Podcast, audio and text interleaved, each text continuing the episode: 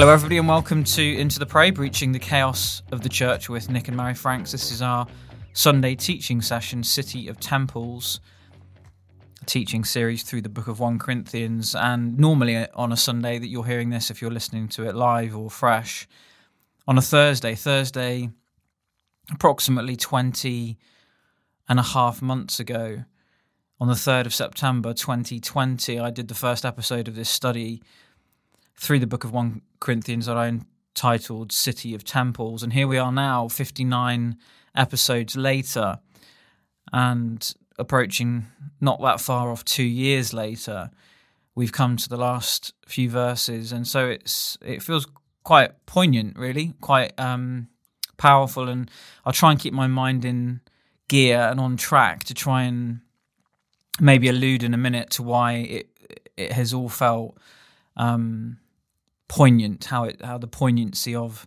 this last episode today has uh, coincided, so to speak, with some other things. I just want to make an announcement here before I go into this final session, um, and that is to say that the plan had been, as I've mentioned publicly in the last week or two, to finish this teaching episode, have a little break, and then go straight into a new teaching series called Look at the Lamb, which would be an expository look at the Lamb, as an expository study through the book of the Gospel of John. Now, just in the last couple of days, again, some of you, it's difficult to know who's listening and who listens to what, but some of you may know that I'm in the process, the early process of pulling a second book together, writing that, researching that, Um, outlining that at the minute. I haven't actually started the intense process of writing. I tend to work very well with intense writing. I, I've got quite a, a large capacity to to knuckle down and do that, and that's my intention over the next six months. And so as such, um, just in this early phase of pulling the manuscript together, I, it just has dawned on me I'm not going to have capacity to to start Look at the Lamb. And as much as I want to, as much as I would love just to just really to dive into it with a seamlessness from City of Temples, there are aspects and highlights from the City of Temples through First Corinthians that have occurred to me as being directly relatable and applicable to the um, the subject of, of this second book. And I'm going to keep the details of that. I'd mentioned a potential Uh, title for that, um, but I'll be saying more about that and how just how I feel the Lord has uh, started to clarify for me what to say. I didn't really ever want to say anything after writing Body Zero, and I, I remember saying to Mary, it was a little bit like when I finished my English, I remember finishing my English literature degree back in two thousand two, and at that point saying I never want to read another book again in my life, having to have gone through all this process of having to read certain books. And, you know, and it felt a bit like that at the end of writing Body Zero. I didn't really ever want to write anything else, and the caveat being unless I had something to say, and of course I wouldn't have written Body Zero unless I had something to say. By nature, this might surprise some of you, by nature I'm not uh, uh, I'm not the kind of person that wants to be up front. Um, if I've got something to say, it's a different matter. I've got something to say then, but as a as a young younger person, as a child stroke adolescent, I would always have been quite uh, background by preference. I suppose it maybe is a little bit like that with with writing and so on. Um, I've got nothing to say. If I've got nothing to say, then I'm not going to be writing. I mean, of course, there's blogging and stuff like that, which is a microcosm of that. But when it comes to this, these kind of more seminal pieces, Body Zero was clearly a, my debut piece. Um, and this second book, again, I'm, I'm just trying to avoid saying too much about it prematurely, but you'll hear about it in, in the next month or so. Um, I'm going to be doing um, a video about that, for particularly to um, to attract support for it. I don't mean just financially. I'm talking about a broader support for the process of being involved in something as it's happening. So if, if that's of any interest, of course, you don't need to wait for me to do that. Just drop me a line. I'm going to invite some response today. I, I, I have done that sporadically over the last two years through this teaching series. Um, and I've maybe not done that quite as much in recent months, but I'm going to put a, a quite a fine point on that today, which is to to invite feedback for those of you who have listened. I mean, I've lost count. There are thousands of down thousands of um, people who have listened to these teachings. And I hear occasionally from folk, very, very occasionally, just to give you context, out of thousands, probably tens of thousands. Well, I haven't worked the, the stats out, but in fifty-nine episodes, it will have gone into tens of thousands. Of those tens, just say ten thousand, um, I've heard from probably less than ten people. So that gives you a context of the kind of communication that comes back to me. So I want to just say that, as we'll feature in the in this final episode today, that the it's important to feedback. It's important to to drop us a line. You know, it's really important to do that, and that's going to become increasingly important as as the years roll on, as as the actual kind of location, the postcode for faithful Christian community and gathering might not always be, certainly in the initial stages of connections with people, might not always be in physical spaces. In other words, the role and place and God-given gift, I think, of this kind of technology where we can connect without being in the same room or in the same village or in the same city or even in the same country, you know? So please, please do keep that in mind, that Um, being in touch is, is, I think, a direct fruit of the kind of Christian community that we're about to see now, and indeed the focus of of a second book that I'll be writing. So, so please do be in touch, and I'll, I'll qualify exactly what I mean by being in touch. Um, in fact, I'll just say now because I might forget. One one of the things that we're about to see is the way that the the brothers and sisters in Corinth refreshed one another. And Paul names certain individuals specifically who had refreshed his spirit.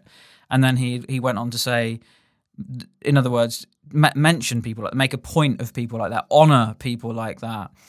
And so I want to just say that if you've listened to these episodes over the last nearly two years and you've been refreshed, I'm hoping that you've been refreshed, I'm hoping that your spirit has been refreshed, then then please let me know. Please... Please don't just listen to, to the teachings over the last couple of years um, and kind of it come to an end, which is what's happening right now, and then I never know. I you know, I'm, I'm not going to hear from thousands of people or even hundreds, but it would be it'd be good to hear from a few more people who, if you've tracked with the episodes and that kind of thing. So um, if you've been refreshed, if you've been encouraged, maybe if you've been provoked, and a little of both, Please, please do be in touch. Okay, so today, this is the final episode. It's uh, poignant and maybe slightly sad. When you come to the end of something, it's been a mainstay of my working week, so to speak, ministry and so on in the last couple of years, and the kind of years that have spanned a significant period of history, both in world and church terms. But I'll go through. Um, I'll go through my. Uh, I've promised over the course of this that I'll go through the, the the kind of review of the whole book, and I'll do something like that in, in brief at the end. I want to go through my the kind of the verse from each chapter that has stayed with me, or as I've reviewed it myself just today, the verse or the or the passage that has stayed with me, and then I'll give you. So that'll be The, my top sixteen verses, one for each chapter, and then I'm going to give you my top three, and then I would say the the the, the most enduring memory for me, having um, read through, prayed through, studied through, and then spoken through this book. So I'll do that right at the end. Um, it's been twenty months. Uh, it was the third of September, twenty twenty, as I say, and so there's it's just. There's quite a lot to go through, and it will always be the book that in years to come I'll remember as the book that I was working through, thinking, praying, speaking through, in which in which the Holy Spirit radicalized me. And I, I can't say more than that at the minute. I'm wanting to, but I can't say any more at the minute um, about this writing project that I'm I'm now knuckling down into more more intensely in a daily way.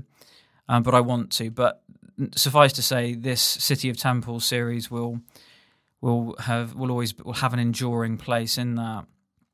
So we're going to go through verse seventeen to eighteen, and I know last week's session was a little bit more of a kind of smash and grab from some of the previous week's verses that I hadn't really picked up or didn't have time to pick up enough, and so today it's a little bit like that. I want to I want to just pick up in verse seventeen right through to the end. So let me just read that, and then I'll go through my thoughts and conclude with uh, something by way of review and summary, um, as well as drawing attention to something that I think is going to be particularly important moving forwards. Father, I just pray for strength now to share my heart and mind with people listening. Lord, thank you for this way of communing, and not only with each other, but Lord, with you, that there would be the genuineness of your table expressed in this remote digital connection where people are nourished, fed, refreshed, provoked, helped.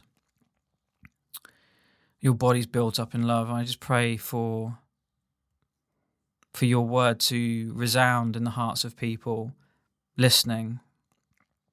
At whatever point, I pray. We pray, Maranatha, Lord. We pray above all things that you'd come. Lord, that that would sink more deeply into our hearts and minds individually and as a community. By the power of your Spirit, I pray. In Jesus' name, amen.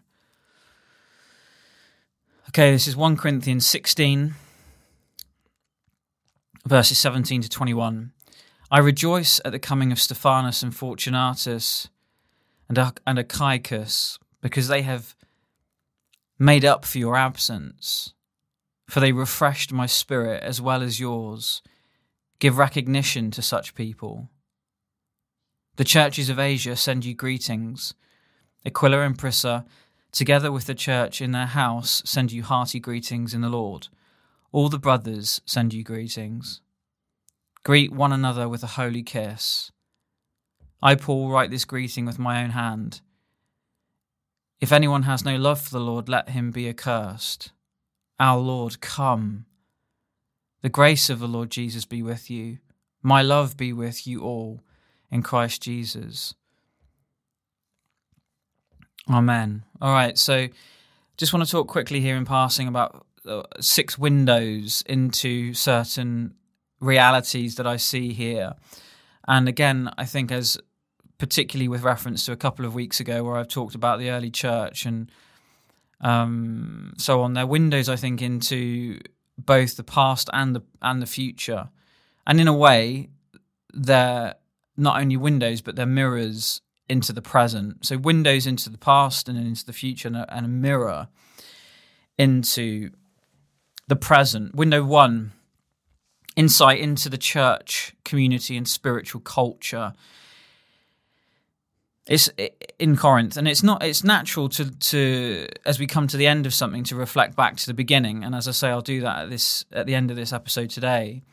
And you'll remember at the very beginning, Paul addressing these divisions in the church, there's been this long, drawn-out focus directly and indirectly on the immaturity in this Corinthian church. And yet, throughout it all, and we'll see this in the very few words of the letter, there is division and immaturity seasoned with both grace and love.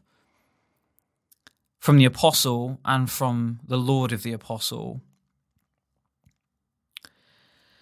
But it's it's into the church, it's this kind of bittersweet reality in an ongoing way that there was both gross immaturity and profound benchmarks for us to, to consider in light of the present and both the past and the future. So the window, first window is in a window into the church community and the spiritual culture. That was there. Verse seventeen and eighteen, I rejoice at the coming of these three men, Stephanus, Fortunatus, and Achaicus, because they have made up for your absence. Verse eighteen, for they refreshed my spirit as well as yours. Give recognition to such people. There you go. So Paul is saying, for these three, this the, the, these three guys who had refreshed him, that's going back to what I was just saying a minute ago. If, you know, I'm assuming that maybe some people have been listening to this who've not been refreshed. Maybe some people have been listening from from bad motives. I have no idea. This is part of the this is part of what I was saying about the black hole. But I'm assuming that the vast majority of people have listened because they've been refreshed in not in their body. Not in their mind, although that might have happened, but in their spirit, that you've been refreshing your spirit. Please let me know. Give recognition to such people. I'm not asking you to do a, a post on social media drawing attention, but let me know. Let me know that this has refreshed you. And again, that's that's an insight so into the into what's going on in Corinth here, throughout this city of temples. And that these three individuals were worthy, according to Paul, of being mentioned by name. Stephanus, Fortunatus, and Achaicus, clearly important people of honour. Do you remember where Paul says in other parts of the New Testament about, I can't remember, I think it might have been, uh, was it Tychicus or someone like that, who'd refreshed Paul or who had nearly died, and Paul's command there, similar to this here, is to, to honour men such as these. I think that's I think that's really what's going on here, is honour, and there's a culture of honour, not only by the fact that people were being refreshed by one another, even in the absence of some of the Corinthians, as Paul said in verse seventeen there, that there was others waiting in the wings, clearly. These other chaps who weren't from Corinth. Give recognition to such people. What Paul's saying is honour. Honour is at the absolute centre of the kingdom of God. How much dishonour there are in faulty, immature Christian communities and in churches today. And we, we know that Paul wasn't exempt from that, as we trace back over the, the previous months and, and indeed years, where Paul was Paul suffered dishonour himself. In fact, we'll see at the end here just the way that Paul deals with some of that. But there's this culture of intense spiritual culture of honour and rejoicing in each other. You know, we see that in the Gospels, particularly the phrase I always chuckle at because it sounds very Yorkshire. Reclining at table. Reclining at table is that that kind of odd phrase in a way, because we wouldn't say it quite like that, reclining at the table or whatever. But anyway, the, the, there was this rejoicing and reclining and relaxing and sitting at a table replete and enjoying conversation and company as whether the twelve, the thirteen, or indeed as a reflection of Christian community in the early church more generally. There was a rejoicing. Look at that in the verse in verse seventeen. I rejoice at the coming of these three men, these three amigos, because they've refreshed my spirit. Give recognition. And these, so these aren't random relationships. This isn't a command for us to all to somehow be refreshed by everybody or to give recognition and honour to everybody. No, these are, I would call, spatially specific relationships. These these were like, you know, the inner circle is often used in a negative way, particularly in church circles, because in a sense, circles aren't really um, the way it's supposed to be. Although, if you think of Jesus, he had his twelve, and then he had kind of uh, circles out from that, didn't he? Larger, the larger group of disciples, and then, of course, the public as well. And in fact, if you read those chapters through John five, six, seven, that kind of thing, you know, where you see large groups of, of disciples abandoning Jesus. So this this whole thing of being refreshed is, I would say, is a rarity. It doesn't happen with any old Tom, Dick, or Harriet, um, to be polit- politically correct, tongue-in-cheek.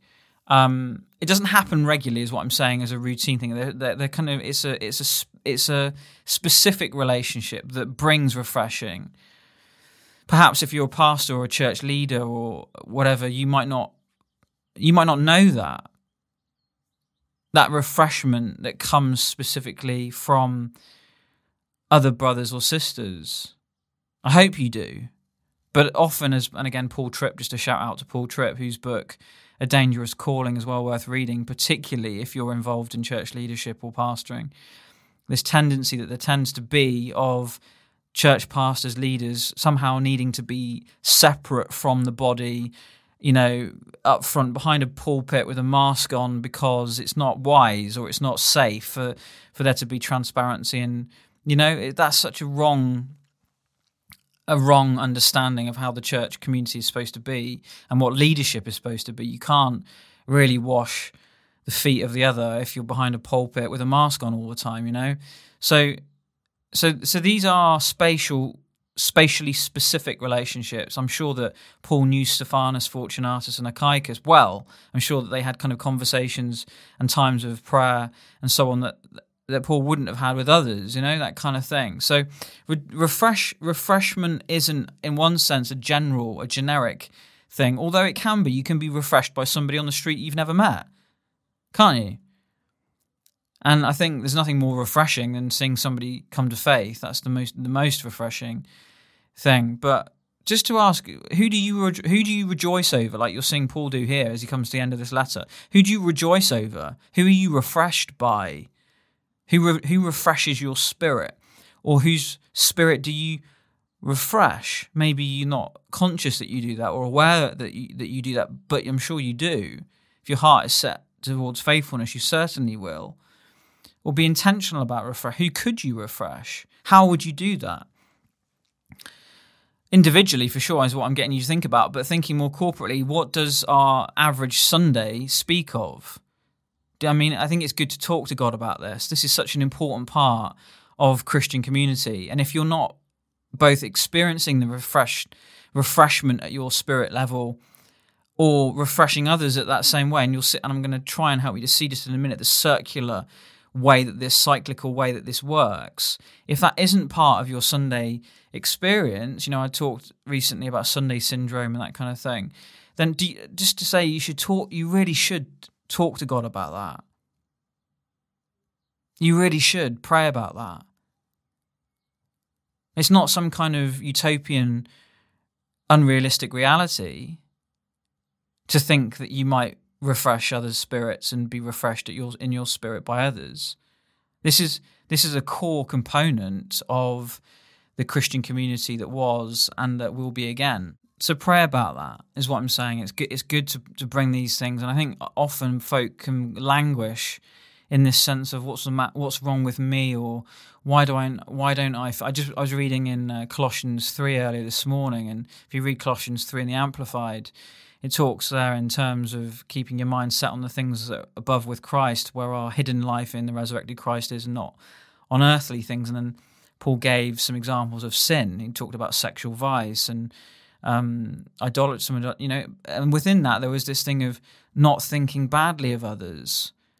And it's like sexual immorality is often held up as being this heinous sin, and of course it is heinous, and there's a case in this book, First Corinthians six, I think it is, where there's a specific, uh, there is a specific um, place given to sexual sin that is particularly bad, against sinning against one's own body, for example. But in this passage in Colossians, it was suddenly, oh yeah, that's right, thinking wrong of a brother or sister, or indeed anybody, is a very serious thing that's that's not that's not um, reconcilable with the kingdom. So don't think badly of people. If that's your normal rhythm, because of Sunday syndrome or because of poor, you know, a Christian culture that that isn't like the, the way we're seeing Paul leading it here in Corinth, or in the New Testament, don't just don't settle for for thinking badly. Don't become, don't allow. What does it say somewhere else about um, you know, a root of bitterness growing up? You know, the way we think about others is massively important. Again, that very last verse of Psalm nineteen: "Let the words of my heart and the, uh, the meditations of my heart and the words of my mouth be pleasing and acceptable in your sight, O God." He desires truth in the innermost being. Psalm fifty-one, six. So so don't. So don't think badly of people. Pray to speak to speak to the Lord about it. Ask him to show you how you can be in a context where you're refreshing the spirits of others and having your own spirit refreshed. Where does it say in Proverbs somewhere? I'm sorry, this isn't in my notes. Um, he who refreshes others will himself be refreshed. Or at the beginning of somewhere in Paul's next letter to the Corinthians, somewhere again, sorry, it's not in my notes, where talking about the ministry of comfort, comforting others with the comfort we ourselves have received. Again, it's this cyclical process I'm trying to draw out here, whether it's to do with comfort or refreshment, whatever. This is at the heart of the church community culture in Corinth, despite the immaturity and division, which is quite an amazing thing, isn't it? Which I think ultimately can only be accounted for by the grace and mercy of God. So window one is into this church stroke Christian community and spiritual culture. Um, how does this compare with the average? And I've said that. Would you say there is a there is genuine affection? I've said that as well. So genuine rejoicing. This is this is such an, an odd thing to us, isn't it? Do we rejoice over each other? I mean, I, I'm certainly struck by the the jolting oddness of that. Rejoicing in the Lord, of course, but rejoicing in each other. You know, there's a litmus test here. Do you think this is the same as getting to know each other, which tends to be the best we can hope for? Most of the time we don't even get that at church. We don't really get beyond base one of truly getting to know somebody, that is outside of an hour and a half on a Sunday morning, outside of a Sunday best. Do you get to know somebody kicking back in their slacks on a Friday night when they're at the end of themselves because their kids have been playing up, or because they've lost their job, or because they haven't got enough money to to end meet meet ends? What's the what's the frame to help ends meet? Um, you know, do do we think this this rejoicing in each other is the same as what goes on on a Sunday? Is what I'm saying. Window two, into the uh, insight into the gifts and fruit of the Holy Spirit. This this refreshing that I'm talking about. Ultimately, I think we should see and understand that as being a work of the Holy Spirit. Paul is giving recognition to this, these three men. I could refer to Amy Skelton, our friend who'd recently become a Christian, delivered from drinking alcohol, disruption of a homosexual family, holiness being the new standard as a flag flying over her life. How refreshing is that? Her own processing of X, Y, and Z, and without going into it now, out of respect to Amy, but just to see her coming into a place of genuine faith is is is the is the most refreshing thing. Well, one of the most refreshing things you can see. Peter and another friend of ours, a disabled man that we know from Cumbria, stuck in a wheelchair, and yet we have times with him. We have regular communications with him. It's refreshing, refreshing to have words from you, Peter, notes from you, letting me know how you're getting on, letting us know how you're getting on. Josh, friend of mine who leads a church in London, sent me a book a few months ago and some hot chocolate.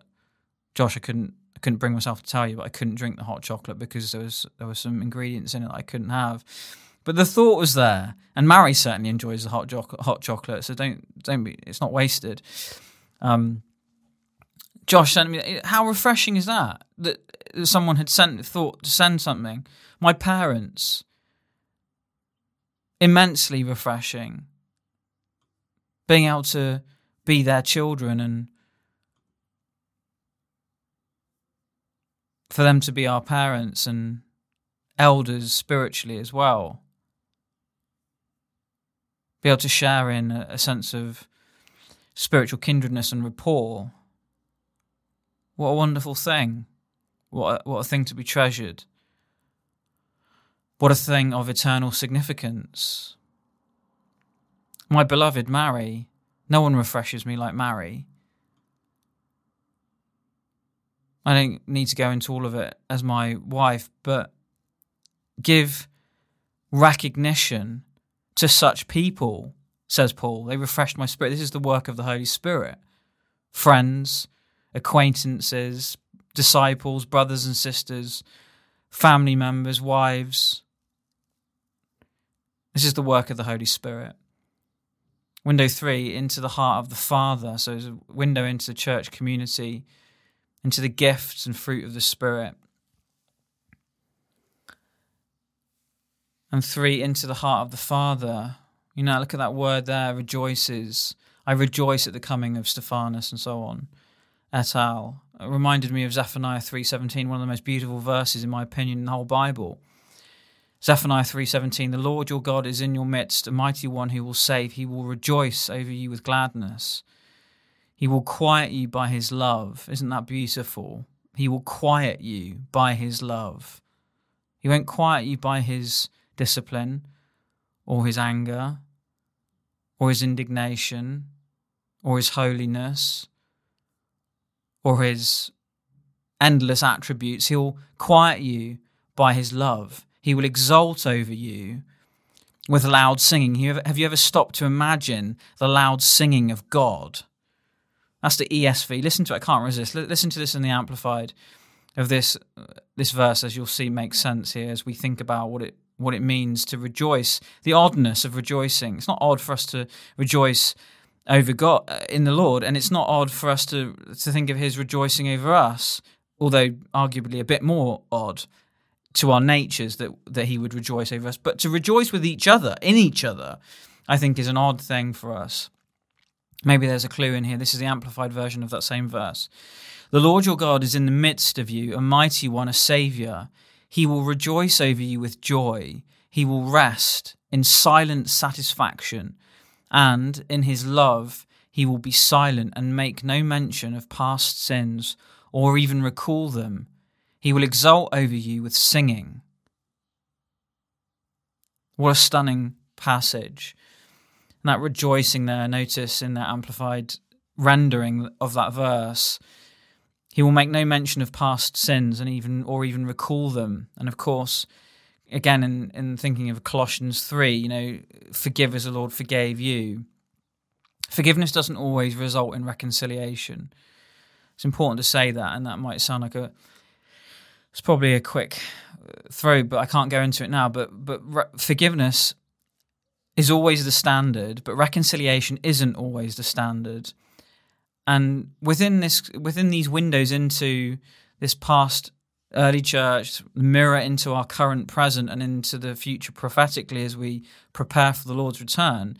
And as we think about this this odd thing of rejoicing within each other, we think of the need to be able to meet at a heart level fifty-fifty. If you can't meet somebody at least halfway, you're not making no mention of past sins, you know? Um, it's very easy to to say and even genuinely believe that you've done all you can to reconcile a relationship. But if you've not, if you've not come to a place of acknowledging that you need to meet people fifty in a in a in a kind of mutually reciprocal, respectful way, then it's it's a pipe dream, I'm afraid. Having said that, I, I'm convinced that within the the kind of climax of this letter today, we see Paul appealing in love even to the most heinous members of this community, some of whom were worthy of being ex- excommunicated. We're about to see that. So it's a window in, into this, the heart of the Father, particularly this this stunning verse in Zephaniah three, and I think it gives us a, an idea in and ultimately what it's going to be like in eternity as we are enabled, as it were, in perfection, in in full redemption and full sanctification and holiness to love like God loves. You know, we see that particularly in John seventeen, that priestly prayer, around about verse twenty-six. Where, anyway, I don't need to go into that. Um, Philippians two, thinking of this notion of rejoicing, you know, the, the the communal aspect of this church. So if there's any encouragement in Christ, Paul says, any comfort from love, any participation in the Spirit, any affection and sympathy. That's uh, Philippians one twenty-one, or in the Amplified, so what by whatever... strengthening and consoling and encouraging in him by whatever persuasive incentive there is in love, by whatever participation in the Holy Spirit we share, and by whatever depth of affection and compassionate sympathy. Isn't that beautiful? So you've got that that word, the Hebrew word from the Zephaniah verse of rejoice. The Lord your God is in your midst, the mighty one who will save you. He will rejoice over you. That, that word is sus. Sows, pr- pronounced Sows, spelled S O W S, meaning to be bright, cheerful, glad, or joyful. That's how God is over us. I think that's how we're supposed to be over each other. Or in the in the verse today, the Greek word in verse seventeen that I began earlier, I rejoice. That that's a that's a Greek word, obviously. Um, spelled chero. It's not it's not pronounced like that. It shows how little Greek I can read or speak. But kairo, kairo, to be cheerful, calmly happy, or well off. Imagine that, calmly happy, rejoicing over your brothers and sisters, calmly happy or well off. Again, these are foreign thoughts to us, I think, such as the general poverty in our, not not in all cases, of course, but in a lot of people's experience it is, including our own, and the and the, and the kind of longing that there is to realise this increasingly. So it's a window into the heart of the Father, and and we know that that's how he is. He's bright, cheerful, glad, and joyful towards us. What a stunning thought.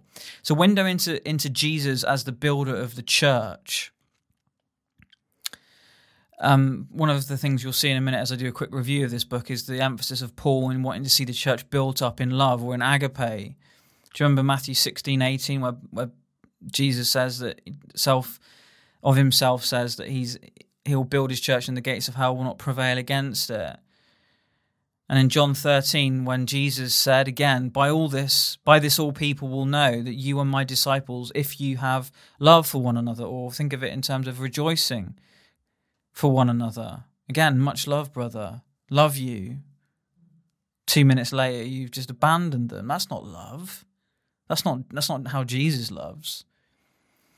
So it's a window into Jesus, the builder of the church. This is to him, Jesus, as the one who builds the church up in agape, preparing his own bride for his own wedding day. And the relationship between our loving each other like this and that happening. Jesus working through us as the builder of the church. It's a cycle, isn't it? Rejoicing, rejoicing in those who refresh your spirit, making a point of telling them, and then them in response rejoicing and being refreshed. It's a cycle. You can see it there. Rejoice, refresh, rejoice, refresh, repeat. That's that's what we're seeing through this window, albeit dimly. I think we see, and I won't say much about this because I haven't got time, but I think we see a window into the Trinity. Again, thinking of the cyclical nature of this, the interdependence of it, the the, the honouring and submission of it, um, be subject to ones such as these we read last week, didn't we, in an earlier verse. And there is that. There's a book I can recommend on this that I've just finished this week by Sinclair Ferguson, as a small caveat. Uh, well, it's not small, it's significant, to do with the cessationist pull that this comes from. But what so so when this is a book on uh, called The Trinitarian Devotion of John Owen. It's a it's a high sounding title, but basically it's a look at the old English divine and pastor who had a particularly clear um, understanding of the Trinity and and the, and our devotion being one of Father, Son, and, and Holy Spirit. And I can recommend this book highly, despite the fact that there, you need to just know and understand that, as Sinclair Ferguson writes about the Holy Spirit, when it comes to that part of the book, it's from a cessationist point of view, which is a profound sadness to me, and continues to be, that the church is segmented in this way. I see that as the antithesis of the kingdom of God, which is both and, not either or. So sadly, um, Ferguson's book comes from that either-or reality that we're currently living in, but I don't think we will be when Jesus comes. Anyway, that's a separate issue. But if you want to know what I mean by this Trinitarian devotion of John Owen, it's not a long book, it's a devotional book, and it would be a blessing to you. And that's what I think we're seeing here. The mystery of what we're seeing in the church here is something of that uh, mystery of the Trinity. I think, finally, just to say that it's a window into the continent-spanning home church network. If we just skip back to the verse, um, which verse is it? Um, talking of Aquila and Priscilla, we did a separate podcast, Mary and I, on that recently, to do with uh, feminism, egalitarianism, the anti-Christ nature of that.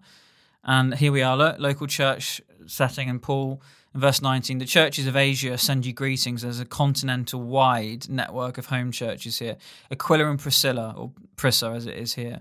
I've mentioned that about Priscilla and Prissa. Prissa was her name. Priscilla was effectively her nickname. It was like, it would be like calling me Nicky. Her name was Prissa, and that's not necessarily the same in reverse for Aquila as a Jewish man. Anyway, together with the church in their house. There you go. They they send you hearty greetings or salute, salutations. But think of that word as saluting, a strong, a hearty salute in the Lord. So that was that's the, the kind of final window that I see. We see that this this network of across a continent, and of course into uh, beyond just one continent, but at this point is what we're seeing. All right, let me just finish here with some focuses on verses nineteen to twenty-two, because, and I don't want to rush this, if we're longer here today, so be it. It's the final one. You give me some license to to go over. Grab yourself a coffee. But nineteen, verses nineteen to twenty, let me read them. The churches of Asia send you greetings, or salute you. Aquila and Prisca, together with the church in the house, send you hearty greetings, or salute you much, in the Lord. And all the brothers send you greetings. Greet one another with a holy kiss. Now, I don't know about you. I knew somebody who passed away recently. I don't know if anybody, any of you knew Gerald Coates. Uh, I was, I had a bit of time with Gerald over the years, knew him uh, a little bit. And he used to kiss. He used to do that. He had a value of kissing people on, on the cheek, I think, or it might have even been on the lips. I'm not sure. But anyway, it was, um, I certainly didn't ever let him kiss me on the lips. But greet one another with a holy kiss, and it, of course, that's a that's a Jewish man um, writing and being read by a British man, or by, most likely, if you're listening, you're British. You might not be; you might be American or Australian or European or something. But the point I'm making is that there's a there's a transcendent cult, transcendent cultural value here. Greet one another with a holy kiss. Um, I'm not really sure what to say about that, really, um, except maybe we just need to be much less British about that. Sometimes um, I can't honestly say that I ever, ever kissed another man in this way, but occasionally it feels appropriate to give a lady a kiss on the cheek, you know, as an affection, as an in the Lord. You know, that that doesn't happen to me regularly, but occasionally, if Mary and I are with somebody, I was we were Mary and I were with a friend of ours in Edinburgh, and I remember that at the time, you know, just it feels, particularly if you've had a time of prayer, it just feels like a, a an affectionate um, act of honour, actually, talking of honour and rejoicing in one another.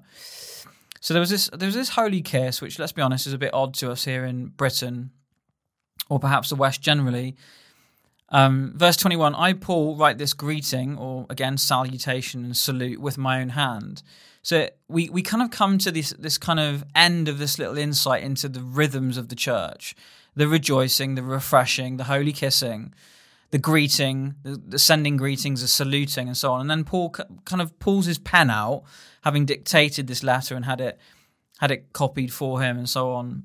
Um, just on this point very, very quickly, I've promised in recent um, weeks some content on textual criticism. In other words, how do we get the Bible that's in our hands? How reliable the manuscripts? How to understand the the the, the kind of myths to do with that and the things that have been passed down, I think, incredibly unhelpfully through evangelical mainstream, the stuff that we think is true as we say it, but actually it's not. It's just making it, it worse. When people come to us and say, how how do you expect me to believe you'll repent now, Jesus loves you, God, repent now, he loves you booklet, when the Bibles that you've got are just, you know, how are you supposed to answer that is, is a matter of what's called textual criticism, and I'm going to be doing some content on that. It's just a by the by, because here we are imagining Paul pulling out his pen Um, to sign off in his own hand, which is what he's saying. He would have had this dictated, and that's how it would have come to the church, by the hand of somebody else. Um, but Paul here, just at the end, he makes this point, I am writing this greeting with my own hand. Perhaps there was a defence there of, of the genuineness of his apostleship. Do you remember in chapter four, where Paul alluded to, um, that we just know that his apostleship, his authority, in other words, was under attack. Right, let me. I'm rushing slightly because I'm going. I, this is going to be quite long anyway. But I want to come to verse twenty-two because this comes to a, an important point to do with these two words: a Greek word and an Aramaic, or perhaps even Chaldean. I'm not sure what the difference is, to be honest. But it's anathema and Maranatha, and you'll have heard. You'll hear us talk about Maranatha regularly. Anathema is, uh, I don't know. Looking at the words, they're they're very similar, but one's Greek and one's Aramaic. Anathema, let's read the verse. If anyone has no love for the Lord, this is verse twenty-two. If anyone has no love for the Lord, let him be accursed. That's that word anathema. Our Lord come, exclamation mark. So anathema here is the, the Greek render the Greek meaning of this is concretely excommunicated or cursed. Concrete, concretely excommunicated. Do you remember chapter five and the brother who was caught in uh, sexual immorality with his, his father's wife, which probably was in-law, but I don't think it's categoric that there wasn't incest. We know that this culture was warped. It, may, it probably was like Amsterdam today on steroids. Uh, and I'm going to conclude with the dark demonic aspect of that in a minute. But the brother who was excommunicated there is where that, that word pops up, but it also it pops up. Sorry, that's not where that word comes, actually. That isn't the same word. But the principle of being excommunicated is there in chapter five. Where that word does crop up, if you remember back in chapter tw- in, t- in chapter twelve, do you remember this odd bit where um, where Paul was talking about the Holy Spirit and and says that, Uh, that referred to a believer, apparently, who was saying Jesus is accursed, and then Paul said, um, you can't say that by the Holy Spirit. You can't say Jesus is accursed by the Holy Spirit. The implication, of course, there is, gosh, there's another couple of podcasts in that, but that if that was a believer, that believer hadn't received the Holy Spirit, and in that sense, um, yeah, was was in was on thin ice. But that's that word, Jesus is accursed, from chapter twelve, verse three. That's the same word as here in chapter sixteen, twenty-two, the anathema. Um, thinking of that that person in chapter twelve, did they not love the Lord? You know, that's this. This is what this is going after here. If anyone has no love for the Lord, let him be anathema, let him be accursed, let him be concrete, concretely excommunicated. It's a bizarre thought in a way, but I think it's it's an intriguing one because um, I don't know what to do with it really. Because if he was, if the person in chapter twelve saying that was a believer, then I don't know. Jesus is accursed, you can't say that by the Holy Spirit, the implication being they're not filled with the Holy Spirit, or they've not received, did that did not love the Lord Jesus, you know, did they was it were, were they therefore not known by God? Anyway, this, I'm not going to go into all of that now, but I'm just making the point simply that that's where that word crops up, and there's stuff to to think about there. If you if you remember back to chapter eight verse three, where Paul says it, but if anyone loves God, he is known by God. That's where I get that connecting thought that if if anyone loves God, he is known by God. Therefore, if anyone does not love God, he is not known by God, I think is a is sensible, rational understanding of that. And of course, Paul is saying, if if if a brother or if someone doesn't have love for the Lord, if anyone has no love for the Lord, let him be concretely excommunicated. That doesn't sound to me like a redeemable situation. So I don't know what to do with that. Uh, maybe you have some thoughts. You might want to get back in touch. Coming to the word Maranatha, and that is how you say it, Maranatha. Um, you'll hear us say it quite a lot. This is where it comes from, and there's a very good reason why we say it a lot. We say it daily in some way or another. Uh, the two main ways of understanding this word, and again, it's an Aramaic word. In fact, just as a point of interest, there are two Aramaic words that Paul brought in to this New Testament letter. One was Maranatha, and the other one was the very final word of this book, Amen, or Amin, from the from the Aramaic. It's an Aramaic word. So there are two Aramaic words there within the space of a few a few words that, as a Jewish Messianic Jew, in effect, Paul brought into um, into this Greek world, into this Greek Greek context. It's fascinating. By the way, there is some doubt as to whether that that word "amen" um, should be in the, the manuscript. David Pryor made reference to this. I, I scanned it just briefly earlier, and he'd said that something to the effect of the best manuscripts don't have the word amen, the very final word, which would mean that the actual book would finish with in Christ Jesus rather than amen, which is, again, it's an intriguing thing relating to what I was just saying to do with textual criticism and so on and so forth. Why why would it be according to Pryor that the best manuscripts don't have that in any way? But the word Maranatha, I think, again, it's not, Ma- I used to say it Maranatha, it's Maranatha, and that's the Aramaic way of pronouncing that vowel sound. Maran, Atha, or Arthur. Atha, I think it is, Maranatha, Mar- Maranatha, Maranatha, I don't know, but it, the first part of it is Maranatha, and which is basically an exclamation of meaning our Lord has come.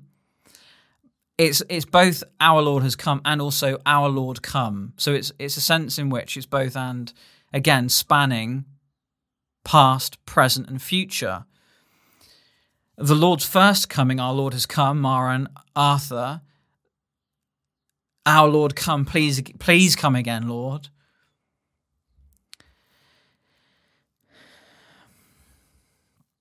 It's interesting, isn't it, that this comes as as a after the crescendo of chapter fifteen, the resurrection, verse twenty. For for indeed he has been raised. Um, this is the great crescendo of resurrection, the heartbeat of true Christian discipleship. Um. Spend a bit of time looking at this word yourself and trying to understand how it was used in the Christian culture in Corinth at that time. The Lord's first coming, firmly in mind, his resurrection, of course, and his coming again. It was the heartbeat, it was the expectation. Um, Maranatha is it's the opposite of anathema. So anathema being this concrete excommunication, no love for the Lord, or think of Matthew twenty-four, the love of most will grow cold. Maranatha is an expression of eager longing and expectation. You know, if this was their eager longing and expectation two and a, two and a bit thousand years ago, what on earth is going on for this to be virtually absent from the church today? For your notes coming up, I've got a couple of sentences that I'd love you just to write down and reflect upon as we finish this teaching series. So Maranatha is an expression, hence the exclamation mark. Don't miss that. Change in volume, change in tone, change in emotion, intensity. Maranatha, Maranatha, Lord, come. When you see Ukrainian atrocity and Ru- Russian atrocity in Ukraine, or where you see stuff going on in other parts of the world, or even in our own world, Maranatha. It's a, it's a prophetic declaration of hope, both for the church and for the nations. So when you pray, when I pray Maranatha, I pray on multiple levels for myself. Lord, there is nothing that I want more in life than you. For the church to pray that, but also to know that as their own eager expectation for the church's own deliverance and ultimate final redemption, raising of the dead at the at the final trumpet, you know, for the church, for the redemption of the bride, but also evangelistically for the nations. Maranatha. There's too much to go into here, but, you know, we know that there'll be a wailing in the nations when that moment comes. That's why it's been so refreshing to have ongoing Uh, discipling Amy, is because of her own raw sense of the weight and impending petrifying reality of of the eternal suffering in hell. So refreshing. Maranatha is our joining with the Holy Spirit. You know, in Revelation twenty-two seventeen, where the Spirit and the bride say, come, Lord Jesus, come. It's not the same word there as, as Maranatha. It's not quite the same word, but anyway, the joining with the Holy Spirit. If there's one thing that we're going to, you know, the Holy Spirit is saying this. The Spirit and the bride say, come. So this is this is really important as well, that Maranatha is a war is also a warning of the impending divine judgment. I found that earlier today. I was very interested to see that in a Strong's Concordance. of this word, this Aramaic word. It's an impend- a warning of the impending divine judgment. So again, when you think and pray and speak out and declare and sing Maranatha, it's all of the above. It's expression of eager longing and expectation, prophet- prophetic declaration of hope, joining with hope. But it's also an, a warning of the impending divine judgment. Now, see, this is this is in this is this is really important as I come to the end of this session, but also the end of this whole series. Try and track with me here. Maranatha is a warning of the impending divine judgment. Think back to chapter four and verse five, where Paul writes, "Therefore, do not pronounce judgment before the time, before the Lord comes, who will bring to light the things now hidden in darkness and will disclose the purposes of the heart. Then each one will receive his commendation from God." Therefore, do not pronounce judgment before the time, before the Lord comes, who will bring to light. Something fearful about that. Hebrews ten thirty-one, it's a fearful thing to fall into the hands of the living God. This word Maranatha is also a warning of the impending divine judgment. And for your notes, again, this is so important. Mar- Therefore, Maranatha, for me, as I've reflected and prayed about this and just drilled into it a bit more, Mar- Maranatha fuses love sickness for the Lord, the opposite of anathema, you know, if anyone has no love for the Lord, et cetera, fuses love sickness for the Lord. This is preparation for a literal bridegroom, sorry, of a literal bride for a literal bridegroom for a literal wedding supper. The doors will literally be closed. Fusing love sickness for the Lord with the gospel urgency that made Paul tremble as he came into Corinth for the very first time. I'll refer to that in a minute, chapter two, verse two. "I resolved to know nothing while I was with you except Jesus Christ and him crucified." So I would say that as well. Maranatha resolves to know nothing bar Jesus Christ and him crucified. The burden, you know, becoming all things to all men, as Paul went, I think it was chapter five, was it? Or chapter nine, I can't remember. Burden that people would be saved. Maranatha resolves to know nothing bar Jesus Christ and him crucified, and this burden that people would be saved. Maranatha becoming the heartbeat of your community, where wherever in the world you're listening to me, whatever denomination, whether you're a leader of a church or simply somebody that goes to church, maybe you're on the verge or fringes, the community that you need to be in is where Maranatha, as as not just a, as, as a word study, okay, not just as an interesting Aramaic word that can be pronounced in a number of different ways, but as the heartbeat, the, the spiritual reality, the heartbeat of your community, you growing, growing in love for Jesus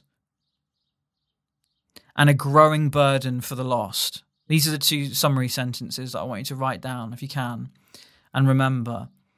Thinking of the Corinthian context of, conf- of uh, immaturity and so on and so forth, the most immature, chaotic churches, I'm talking about today, the most immature, chaotic churches are the ones in which these two emphases together are least. So the two emphases being, being growing in love for Jesus and a growing burden for the lost. Maranatha is a warning of the divine judgment to come, as well as an eager expectation of his return. The most immature, chaotic churches are the ones in which these two emphases together are least. And it's the together that's so, so important. Love sickness for Jesus and a burden for the lost, a sense of the fear of the Lord, a sense of the fear of hell. Conversely, the most the most mature and ordered churches today are the ones in which these two emphases together are most. So the most immature are where these two emphases are least, and so on and so forth.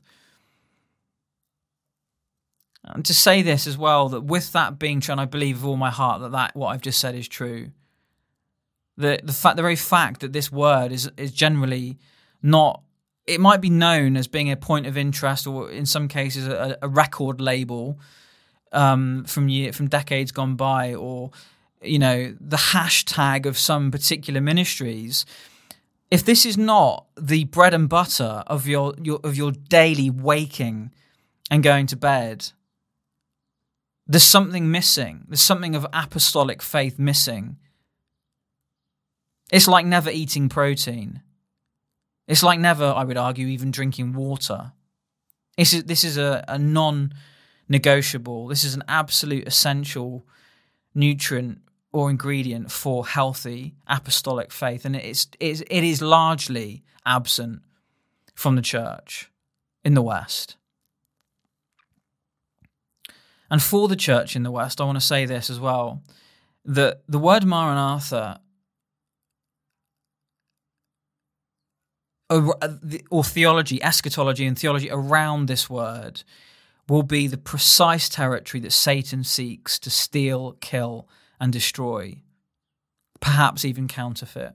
I want to read you an excerpt from a statement that I very, very, very sadly had to make a couple of years back with two brothers, two friends, um, regarding a ministry that is globally known for this word Maranatha, and yet for whom there are, as far as I know, and I would, the fact that I'm not in any knowledge to the contrary would suggest nothing has changed. We had to make a statement that was very, very sad and very difficult and, and very spiritually charged. But let me just read this part of it. It's just maybe ten lines. This was uh, two years ago. This statement is to, and actually this was a friend of mine who had written this, and it's up on respective places. But this statement is to enlighten those who are tracking with our various ministries to see exactly what has occurred and to be open about our best efforts to try and address it. Please know that we have nothing to gain from this in the natural. Indeed, there has been little other than distress, lost sleep, and agonizing within and among us. It is entirely possible that we will lose many members, stroke followers, stroke friends who read this as a circle. The wagons mentality rises up. Listen to this. This is what I'm saying here, okay, about this being this Maranatha, this word Maranatha and everything around it, Christian community forming around it. What does the word mean? What does the word reflect of a spiritual reality? Listen to this. But as in the corporate world, the temptation to view entities as, quote, too big to fall, sorry, too big to fail, quote, must not be permitted. Maranatha is the core cry of the Bride of Christ in these dark days. It is not a brand to be appropriated by anyone. This Maranatha cry being sullied is not something we, all Christians, can afford to overlook in this generation. And I, I would just say, end of quote, I would just say that, that that is a reality, a spiritual truth and reality that the devil masquerades as what? He masquerades as an angel of light. And often the way that the enemy works is, is he will target a reality that is, or a truth, and he will counterfeit, he will imitate, he will seek to contort and warp a truth and a reality so as to maximally damage the authentic real deal. And I would just say that the, the word Maranatha, on the one hand, is rare. The reality behind that in terms of Christian community is very rare. But in the cases where it does exist, I would say there is, and ha- this this is proven sadly to be true, it is also an, an area and a specific Google Map location finder type thing where the enemy works, enemy activity that seeks to sully what God is doing and will do increasingly. And so we have to be aware that Maranatha is also the territory, the precise territory that Satan seeks to steal, kill, and destroy, perhaps even counterfeit. To fin- finally come into land, and this is the promised review, I want to just give you uh, my highlights through each chapter in terms of just a very quick verse for each chapter and then give you my final conclusion. So let me just take um, City of Temples, my highlights, and these for each chapter. This is a verse that shines brightly or most brightly in my mind as I've reflected through my uh, torn Bible pages. So chapter one. And they're not all this long, so don't be, don't worry. This is not going to be. This is going to be as quick as I can. But I hope you hope you enjoy this. I hope this is not something you endure and suffer as much as uh, fondly remember with me. So, chapter one, verse twenty-six to thirty-one. For consider your calling, brothers. Not many of you were wise according to worldly standards. Not many were powerful. Not many were of noble birth. But God chose what is foolish in the world to shame the wise. God chose what is weak in the world to shame the strong. God chose what is low and despised in the world, even things that are, are not, to bring to nothing things that are, so that no human being might boast in the presence of God. And because of him, you are in Christ Jesus, who became to us wisdom from God, righteousness and sanctification and redemption, so that, as it is written, let the one who boasts, boast in the Lord. What a wonderful encouragement from chapter one, that God chooses the foolish things in the world to shame the wise, the weak things to shame the what to shame the strong, the low and despised things. As you and I, guys, we are not impressive. We're not wise. We're not strong. We're weak, and his power is made perfect in, in that weakness. Chapter two, for I decided to know nothing among you except Jesus Christ and him crucified. Chapter three, sixteen, do you not know that you are God's temple and that God's Spirit dwells in you? Chapter four, verse two, moreover, it is required of stewards that they be found faithful. Chapter five, eleven to thirteen, but now I am writing to you not to associate with anyone who bears the name of brother if he is guilty of sexual immorality or of greed, et cetera, et cetera. Chapter six, verse seventeen, but he who is joined to the Lord becomes one spirit with him. Chapter seven, verses twenty-nine to thirty-one, for, for the sake of time, I'll, I'll remind you of that trio of verses that culminates with Paul saying, for the, this present form, the present form of this world is passing away. Chapter eight, verse three, but if anyone loves God, he is known by God. I mentioned that earlier. Chapter nine, verse sixteen, for if I preach the gospel that gives me no ground for boasting, for necessity is laid upon me, woe to me if I do not preach the gospel. Chapter ten, verse eleven. Now these things happened to them as an example, that they were written down for our instruction, on whom the end of the ages has come. Chapter eleven, verse nineteen. For there must be there must be factions among you, or divisions among you, in order that those who are genuine among you may be recognized, or those who are in right standing with God may be recognized from those who are not. Chapter twelve, verse thirty-one, but earnestly desire the higher gifts. Chapter thirteen, verse ten, but when the perfect comes, the partial will pass away. Chapter fourteen, verse five, now I want you all to speak in tongues, but even more to prophesy. The one who prophesies is greater than the one who speaks in tongues, unless someone interprets, so that the church may be built up. Chapter fifteen, verse twenty, but in fact, Christ has been raised from the dead, the first fruits of those who have fallen asleep. And then finally, in our chapter today, verse twenty-four that we've just come to, that I'll just read for us now, verse twenty-four says, My love, sorry, verse twenty-three and verse twenty-four, the grace of the Lord Jesus be with you. The grace of the Lord Jesus be with you, immature Corinthians. Even you excommunicated brother for sleeping with your husband's, your father's wife. Even you, brother, who was wild enough to say, Jesus be accursed. The grace of the Lord Jesus be with you. Paul, my love be with you all, all of you brothers, all of you sisters, all of you. All of you being sanctified in this city of temples. My love be with you all in Christ Jesus. Those are the sixteen chapters, the sixteen verses. And then I said I'm going to give you my top three, and then I'm going to give you my most enduring verse linked to that, that big thought I just came up with a minute ago, that the most immature, sorry, the most mature, ordered churches are the ones in which these two emphases together are most, that is, Maranatha, is lovesickness, growing in love for Jesus, and growing burden for the lost. My top three verses would be in reverse order. Firstly, number three, in chapter three, verse sixteen, do you not know that you are God's temple and that God's Spirit dwells in you, City of Temples? Do you not know that you are God's temple and that God's Spirit dwells in you? Forget, forget the drone shot skyline view of Corinth with all of its impressive temples of Apollo and Aphrodite and whoever else. Shrine prostitute temples, dark, demonic, stinking, filthy places of profound demonic power, punctuating the city's skyline, but also punctuating the rhythms, the spiritual rhythms of not only, not only of the city of Corinth, but if you remember back to the very first chapter of, which I'm now flicking to, chapter one, do you remember the opening verse two in chapter one, to the church of God that is in Corinth? The church is in Corinth.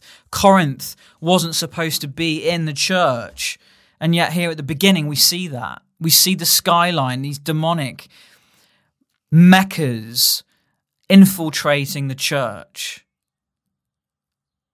Chapter three sixteen, again, this is my third top three. Do you not know that you are God's temple and that God's Spirit dwells in you? I'm going to just conclude in my, my conclusion in a minute about that. Secondly, number two, eleven, chapter eleven, verse nineteen. This is an enduring top three memory. Formative shaping. There must be factions. There must be divisions among you in order that those who are genuine among you may be recognized. Oh, how we need to recognize the genuine from the fake today, the counterfeit. All cozied up with one another in the same buildings, the same denominations, the same conferences. Forget it, guys. Paul says there must be factions. You Corinthians, when it when you met together in chapter eleven, it was worse than if you didn't meet together. And the, and the thing that you think is the Lord's Supper, let me tell you, is not the Lord's Supper. You cannot eat of the table of demons and the table of the Lord. And finally, number one, the most enduring memory, and I think for me, the takeaway, tattooed onto my mind, is chapter two, verse two. For I decided to know nothing among you except Jesus Christ and him crucified. Forget, in a sense, forget the crescendo of chapter fifteen. Paul decided to know nothing among you except Jesus Christ and him crucified. There's a reason why that doesn't reference the resurrection there.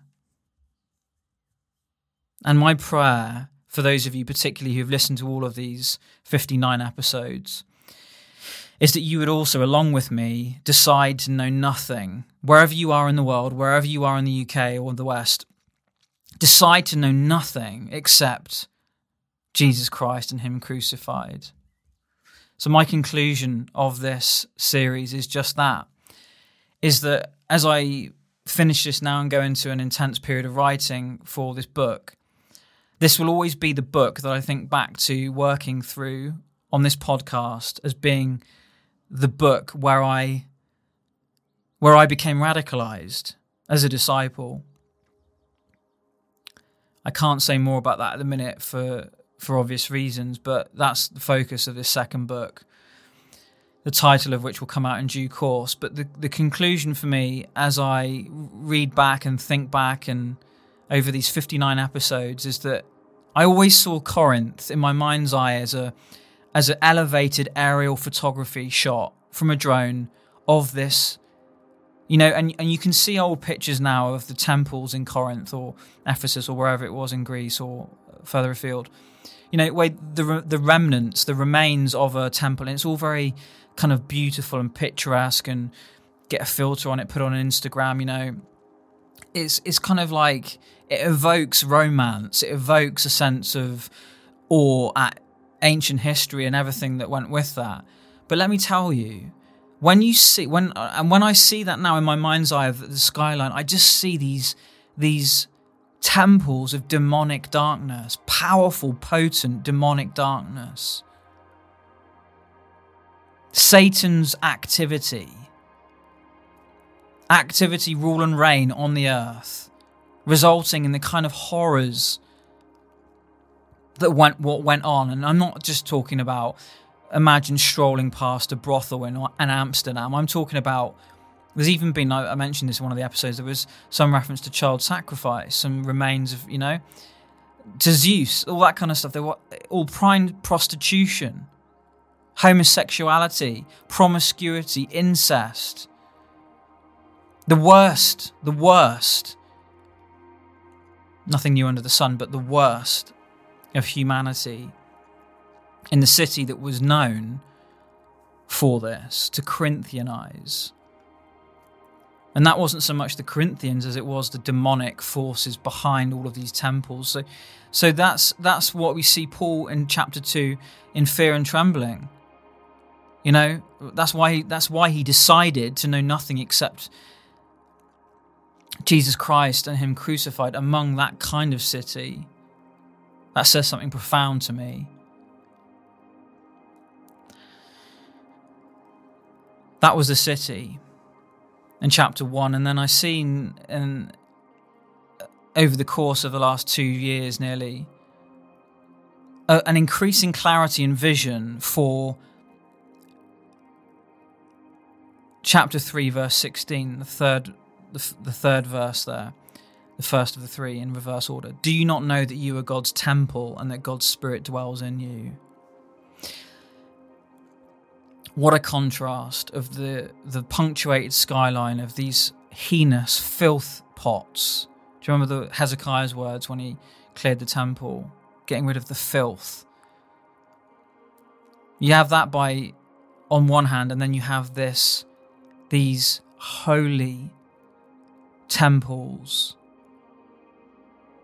The new covenant, the sealing of the hearts for the day of redemption, Ephesians one thirteen. Of these new converts, these maturing Christians, these increasingly contagious Christians, these increasingly fruitful temples, mobile, itinerant, not quite sure what the word is, Holy Spirit possessed temples, wandering, wandering, walking, maybe even running, shouting, lifting their voices, trembling for sure, but every day, resolving, every day deciding to know nothing except Jesus Christ and him crucified. Imagine that. Imagine all of these mobile temples of the Holy Spirit wandering through all the nooks and crannies of this filthy city. Talk about being behind enemy lines and then gathering in the holiness of and privacy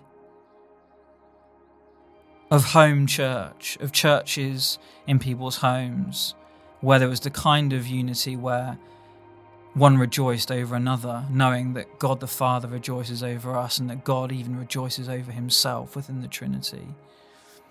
So a skyline of dark demonic temples compared with the burning holy huddles of these spirit-wrought temples. Do you not know, guys listening to me, that you are God's temple and that God's Spirit dwells in you? I decided to know nothing among you except Jesus Christ and him crucified. Father, I just want to commit this to you now. And as we've prayed and as we've talked and listened, and I ask you to radicalize every single one who has listened.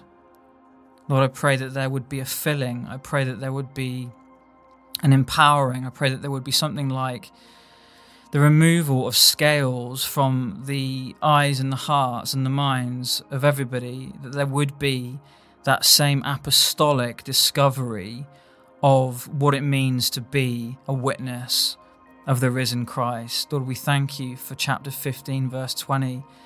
But Lord, I pray that chapter two, verse two would be the, as it were, the thorn in people's sides, that place where your grace, the sufficiency of your grace for each of us, for however many days we've got left on this planet, becomes our daily testimony.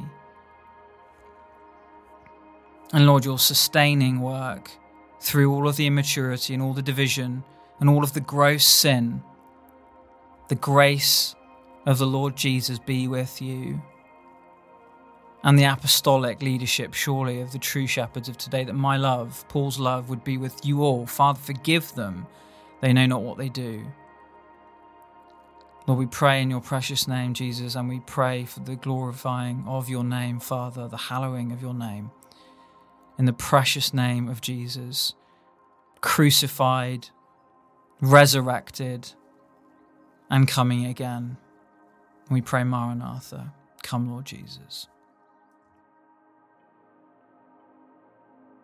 For those of you who'd be interested in continuing to study this book, I'll be producing a study guide based on this teaching series, City of Temples.